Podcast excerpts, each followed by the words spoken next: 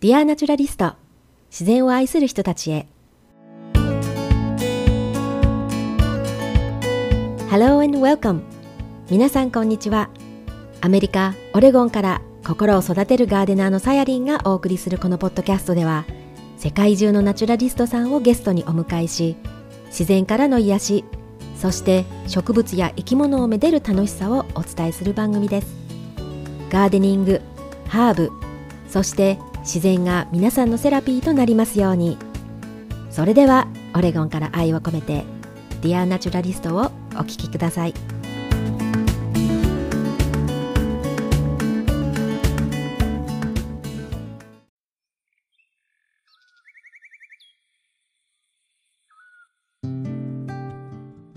Hello everyone! 皆さんお元気でしょうか、えー、私はですねあの先週、えー、この家族中がですねちょっと風邪をひいてしまってちょっと今日のねあの配信も鼻声なんですけれどもちょっとねそのあたりはご了承いただきたいと思いますであの先週というとアメリカではですねサンクスギビングという感謝祭って言われるあの祝日だったんですけども一般にはねアメリカ人がその祝日に行うこととしてあの七面鳥なので、まあ、ターキーをねあのお家のオーブンで焼いて、まあ、マッシュポテトとかグリーンビーンの付け合わせなどを調理してあの家族や友人と夕食を共にするっていう、まあ、集まりなんですけどもまあでも最近ねその SNN などを見ていて思うことがあのこの感謝祭に関する歴史や背景に対して必ずしもその私たちが教科書で習っていたような事柄とは、ま、違う側面があるんだっていうことを言っている人がね多く見られるようになったと思います。うん、あの私たちがねあの教科書で習ったこととしてはそのその昔にその新大陸を探してヨーロッパから来たそのピルグラムって言われるセトラ要するに入植者たちがこのアメリカ本土にやってきた時にこの地でその農耕に失敗するなどして食べ物に困っていたところをそのアメリカの原住民であるネイティブアメリカンがその農耕の方法などをね教えてそのピルグラムたちを救ったということで次の年には豊作になってその恵みに感謝して、まあ、ピルグラムたちがネイティブアメリカンと共にお祝いをしたというのが、まあ、一般の、まあ、歴史だと思うんですよね。でも実はこういった歴史があると言われている裏側でこの原住民たちにとっては実はこの日というのは感謝をする日というよりもむしろその原住民たちがね土地を失って多くの人々が犠牲になったとして喪に服す日だと伝えている方もいるんですよね。あの本来はこういうね歴史を知ることというのがあの祝日の目的でもあると思うんですけれどもで現代ではやっぱりこの商業主義みたいなものが前に出てしまうためにねなかなかそういった歴史とか事実にあの目を向けずに、ね、いるケースもあるなっていうふうに思ったんですよね。事実感謝祭の次の日にはブラックフライデーっていう、まあ、1年で一番お得なセールをする日っていうのがあの定番になりましたよね。で最近は日本でもこのブラックフライデーというセールがあるようですけれどもね、このセールの日を早朝から待ちわびてお店で待つ人もいればその反対の動きとして Buy Nothing Day っていうその大量消費に反対する動きとしてねあのこの日には逆に何も買わないようにしようって言っている人もいます。ね、あの日本ではねブラックフライデーではなくてグリーンフライデーにしようっていうふうに唱えている団体もいました。うん、で私はこのブラックフライデーの日にたまたま調べ物をしていてあのオレゴンにあるね Mountain Rose Herb というあのハーブの量り売り系のサイトではおそらく一番大きくて有名なんじゃないかなっていう会社があるんですけどもあのそこに、まあ、たまたまその今日の配信のローズヒップについてちょっと調べていたところにこのねマウンテンローズのサイトにヒットしてでちょっと行ってみたらですねまず一番最初に出てきたのがこの「Buy Nothing Day のあの画面が出てきてですね。で消費者に対してせめて今日この日は消費をする日ではなく、ね、あのその代わりに Go for hike、ね、ハイキングに出かけようとか Start a book club、ね、ブッククラブを始めよう。Donate Non-Profit Organization NPO に寄付をしよう。Mend Old Clothes、ね、古着の再活用。Plant a Tree 木を植えよう。ね、そしてボランティアをしようっていうメッセージがこのマウンテンローズハーブの一番最初の、ね、画像に出てきたんですよね。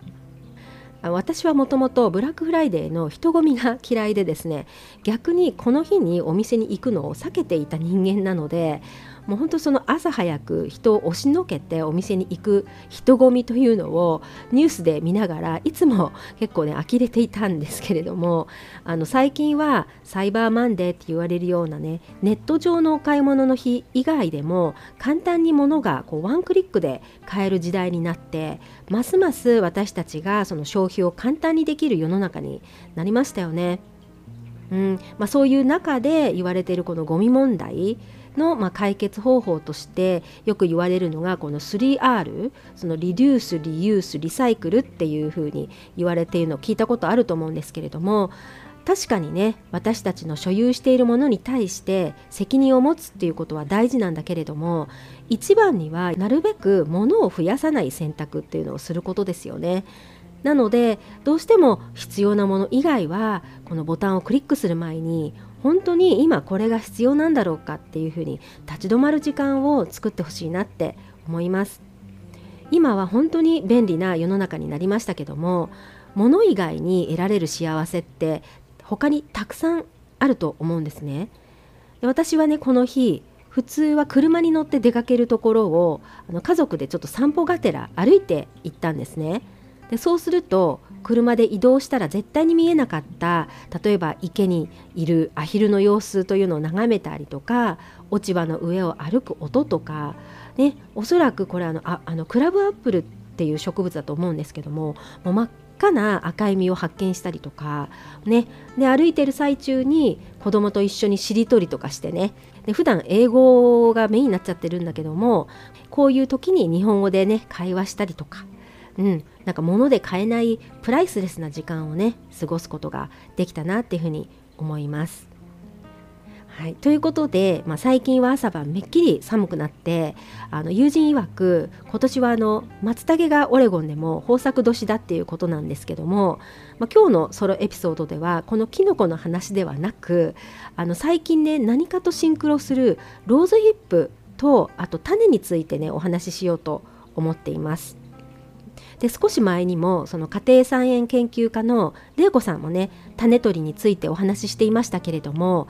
植物が実って残していく命の種の収穫時期のこの季節にちょっとね雑学的に種のお話をしたいのとあと特にこの季節に美しい実をつけるローズヒップでローズヒップっていわゆるバラの実と種の部分のことなんですけどもこれについてもちょっとお話ししようと思っています。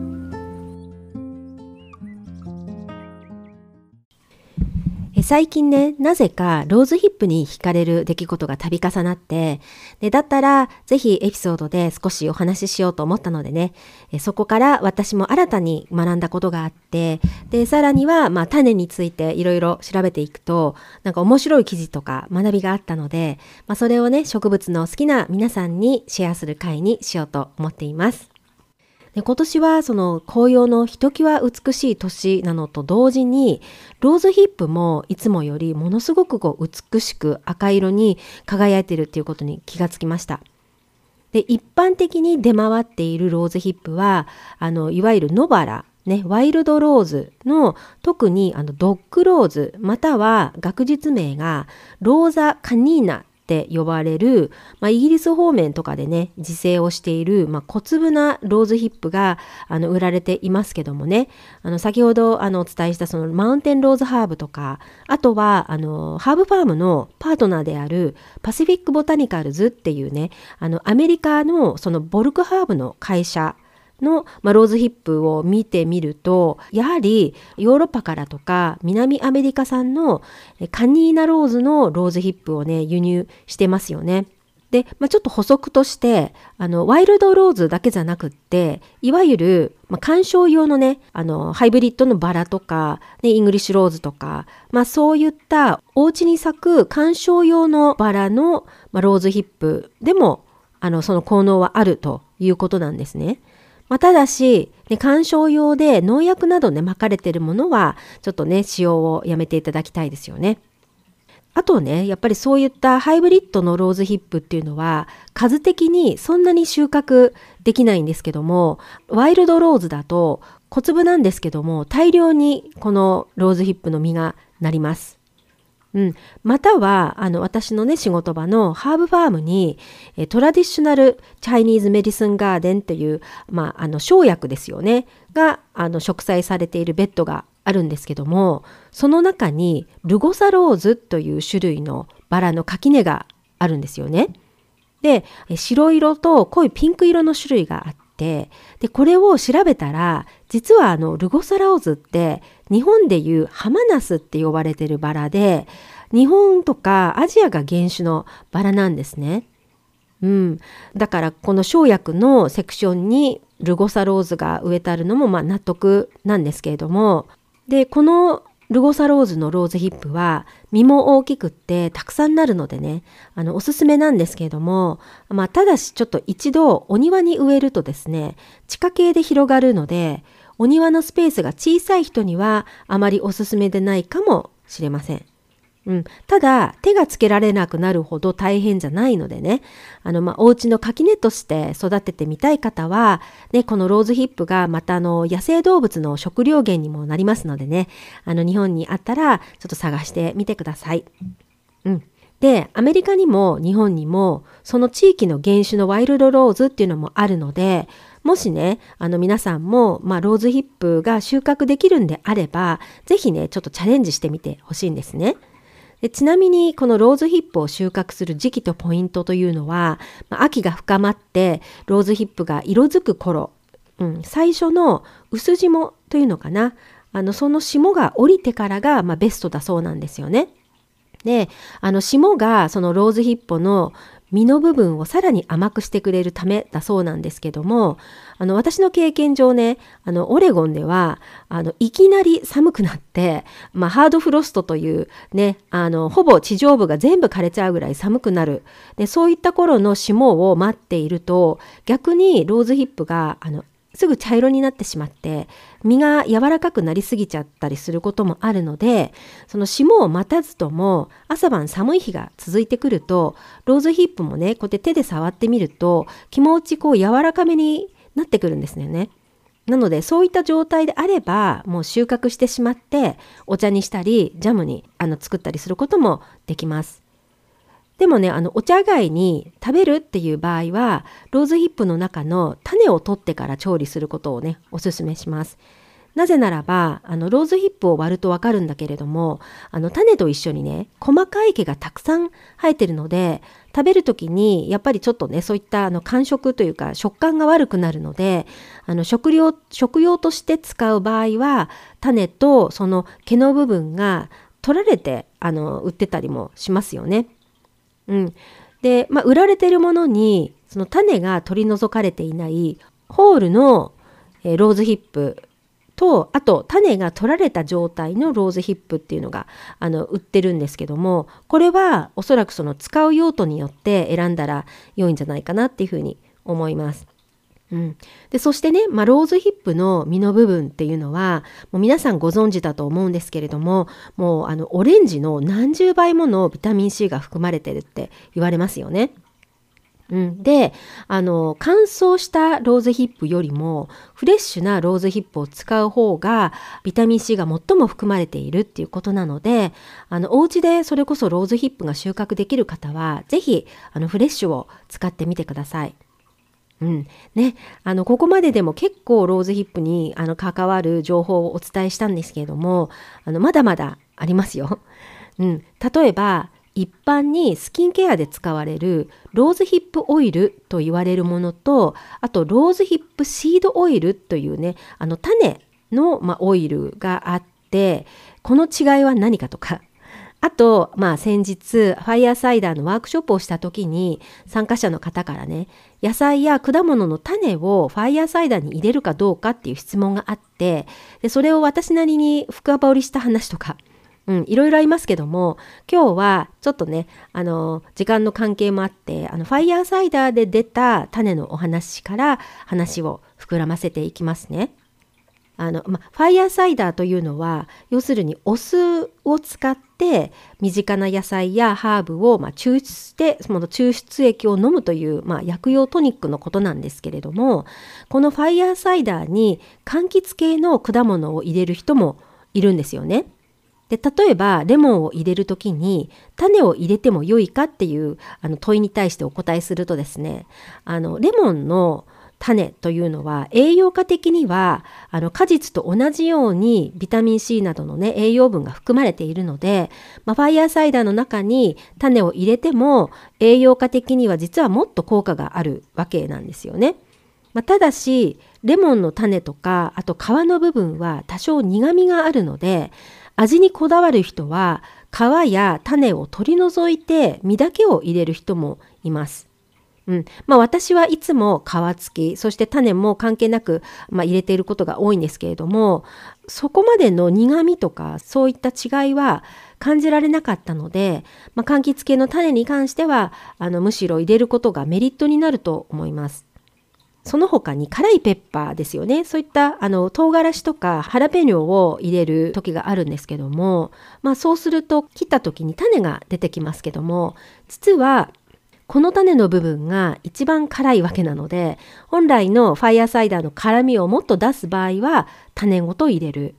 ね、でも辛いのが苦手っていう方はあの種は入れないとかそういった辛いペッパー自体をファイヤーサイダーに入れないというオプションもあると思います。ね、でも、まあ、せっかくこのファイヤーサイダーなのであの唐辛子入れるんであれば種元全部種ごと全部入れてほしいなって思います。でもう一つリンゴなどの果物を入れたいという参加者の方がいたんですけれどももちろんお酢の中に果物を入れることは可能なんですね。まあ、ただしリンゴの種にはそれを体に取り込むことで有毒物質に変化してで大量に取ると体に悪影響を及ぼすっていうふうに言われてるんですよね。で調べてみると実際にこれ東京都の保健医療局でもですねビワの種の例を使ってですね注意をされています。うん、あのビワとかあんず梅桃もちろんりんごとか梨もこれバラ科なんですけどもこのバラ科の植物の種とかあとは未熟な果実に天然に含まれているアミグダリンという物質があってですねそのアミグダリンを人間が食べるとですね体内で毒性の強いシアン化水素いわゆる生酸に変わるんですよね。でこの摂取量が多いと頭痛とかめまいとか嘔吐などのその中毒症状を起こす危険がありますということなんですね。うん、で、まあ、リンゴの種を誤って1つか2つ飲み込んでしまっても問題はないんですけれども、まあ、知識としてねこのリンゴの他にそのバラ科の植物である果物に関しては熟したものを食べるでそして種は食べないという選択をした方が良さそうですよね。うん、なのでローズヒップもこれバラ科なのでね大量にこのローズヒップの中の種を食べない方が良いんじゃないかなっていうふうに思います。うんまあ、ただしここで私がお話ししたことに関してはあくまで教育目的なので、まあ、知識として今日のエピソードは受け取っていただきたいなっていうふうに思います。なのでさらに詳しく知りたい方は、まあ、中にはねりんごがアレルギーという方もいるので、まあ、かかりつけのお医者様とかプロの方に、まあ、聞いていただきたいなっていうふうに思います。なので、まあ、バラは確かにトゲのある植物でよそ者を寄せつけないような部分があるんだけれどもでもエネルギー的にはローズ自体がハートをオープンする手助けをしてくれる愛のハーブですよね。うん、だからローズヒップはそのバラのフルーツ実なので、ね、肉体的にローズヒップというのはさらにこの心臓部を強くしてで感情的にもこの赤い実が情熱とパッションを表してでもっとこう楽観的にオプティミズムに心が望むことを見つけてでそしてその人生の質を上げていくようなサポートしてくれるというふうに言われていますよね。うんまあ、というわけなので、まあ、ローズヒップについて皆さんにシェアしましたけれども、ね、バラってお花の中でもなぜかこうミステリアスででも高貴でありなんか今まで私の中でもちょっと扱いにくい苦手な植物だと思ってたんですけれども、ね、私も自分の心をこう開いてねバラ特に今回はその実の部分ですよねローズヒップの部分とつながることで少しだけ近い存在になりました。うん、バラがすごくこう好きな方とかもねいらっしゃると思うのであの他にもご意見のある方は是非ねあのメッセージをねいただきたいなっていうふうに思います。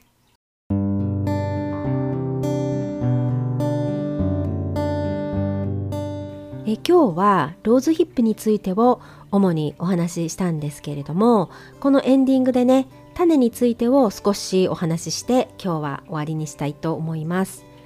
であの先日ねあのお家の本棚を整理していた時に8年前に日本で発行された脳から始まる地球ルネッサンス自然栽培というねあの年4回ぐらい発行の雑誌のボリューム4が見つかってですねでその時の秋のテーマが生きるために今知っておきたい種の秘密だったんですよね。もう8年前の、まあ、記事なんですけれどもあのこの前ちょっとあの種の交換会の話なんかもしてたんですけどももうねこれ8年前に種を継ぐ者たちとしてじわじわ広がる普通の人の種交換っていうお話をされていたりだったりとかあとはまあ F1 と遺伝子組み換えの技術を知るだったりとかですねあとはあのリンゴが教えてくれたことの著者である木村明則さんも「え種は記憶する」というような、え記事をねあの書かれてたりするんですよね。うん、本当だから改めて読んでみると今でも参考になることばかりで、ね、この雑誌がずっと私の本棚に眠っていたのを今このタイミングであの出てきてあの読んですごくなるほどって思ったので、まあ、この雑誌の内容をあの抜粋して少しあのお伝えするとですねうん、あの種は全てを知っているというところであのちょっと面白い実験を、まあ、されたことが載っててですねで実際にされた実験でですねあの宇宙のような無重力環境で植物は果たしてその種から種までの一生を全うできるのかというねあの実験をしたんですよね。でその宇宙ステーションで実際に実施した白犬ナズナという植物を用いた実験でこの植物がきちんと発芽して種をつけることができたそうなんですね。でもその種を地球に持ち帰ってきて育てても今度はね種の発芽率は悪くって芽を出してもきちんと成長すらしないしなかった。でしかもようやくそのできた種の中に詰まっていたのは本来あるはずの脂質とかタンパク質はわずかででんぷんが主だったということなんですね。つまり種はその地球と宇宙環境との違いを読み取ってね瞬時に変化する力を持っているっていうことだって書いてあるんですよね。うん、で、まあ、決してねこれ植物全てにあの同様の結果が見られたわけではないというあの、まあ、補足もあるんですけどもでここでちょっと皆さんに質問なんですけれども種から、ね、先に出るのは芽ですか？それとも根ですか？ということなんですけれどもなかなかねあの種を土の中に埋めるとあの根っこが先なのか芽が先なのかっていうのはちょっとわからない部分ありますよね。うん、あの実際私はあのワークショップでそのマイクログリーンだったりとかスプラウツを、まあ、育てるとですねあのそういった種の、まあ、発芽状況というのをあのきちんと目に することができるので私は、まあ、この部分の正解というか、ね、実は種はですねあの根が先に張るんですね。でその後で、まあ、芽が出てきて、まあ、発芽するっていう順番になってるんですけれどもでちょっと話ずれてあのさっきのあの宇宙ステーションのねお話なんですけれどもで確かにその地球上では種から出る根っこというのは重力の方向に向かって伸びるんですけれども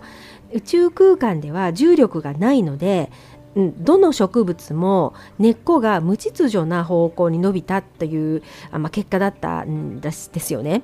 なので種は重力の方向すらもちゃんとそういうふうに知っていた、ね、地球上で重力があるその方向すらも知っていたっていうことなんですよね。なので種は記憶を持つそうなんですよね。でその他にもね月と種の濃密な関係だったりね結構面白いあの記事も載ってたりしますしあとまあ命の話をしようということであの岡本頼孝さんっていうあの種のねあの活動をよくされている方の、まあ、対談の中にもあのやっぱ同じようなことをおっしゃっていてあの生き物とのその土地の関係を考える時にその岡本さんは種が大きなヒントになると思っているそうでで種はね育った土地を覚えているということなんですよね。その水分や空気気温土の硬さ微生物など全てを記憶していてその環境に合った生き方をしようとするなので同じ土地で種取りを繰り返すことでその種が土に馴染んでいきます。ということでこれあれですよね。玲子さんも同じようなことをおっしゃってましたよね。その自家採取を、ま、繰り返していくことでその土地に合った、ま、病気になりにくいようなえ種が育っていくんだよっていうふうに話してましたけどでまさに、ま、こういそういった話をねあの岡本さんもえされていますよね。うん、で、まあ、さらに、まあ、自家採取の勧めみたいな話もしているんですけれども、ね、やっぱりその裏側でその F1 と呼ばれる交配種ですよね。あのこういった種も、まあ、農家さんの間では使っている方が、まあ、多い、うん、ということなんですけれども確かにこれ交配させて強い種をあの作っていくのであのその1代目の種を収穫して次の時2年目以降はその F1 の形や味と全く違ってバラバラな野菜ができるということなんですよね。うん、それでもその取った種を F1 の種でも毎年毎年そこから取って、えー、土に植えていくことで種も少しずつですね自分の前の状態に戻ろうとするらしいんですね。でこれを、まあ、先祖返りっていうふうにあの呼んでいらっしゃるんですけれども、うん、なのでねやっぱりその種取りを続けるほど種が育った環境のことを記憶していくのでそこの土に合った種になっていくという、まあ、ことなんですよね。でこのお話だけを聞いていても種一粒のその生命力に本当にね感動するなっていうふうにあの思って読ませていただいてたんですけれどもやっぱりねこの命を知るためにまずは種を取ってまいてみようっていうふうにおっしゃってるんですよね。やっぱりその命の大切さとかあとはよく言う食育ですよね食べ物のことをきちんと私たちが考えていくためにまずはやっぱりねあの植物を育てていくその先の種も取ってそしてそれをまたまいてみると、ね、それをこう例えばお子さんと一緒にやるっていうこと自体がもう食育の始まりになるんじゃないかなって思うんですよね。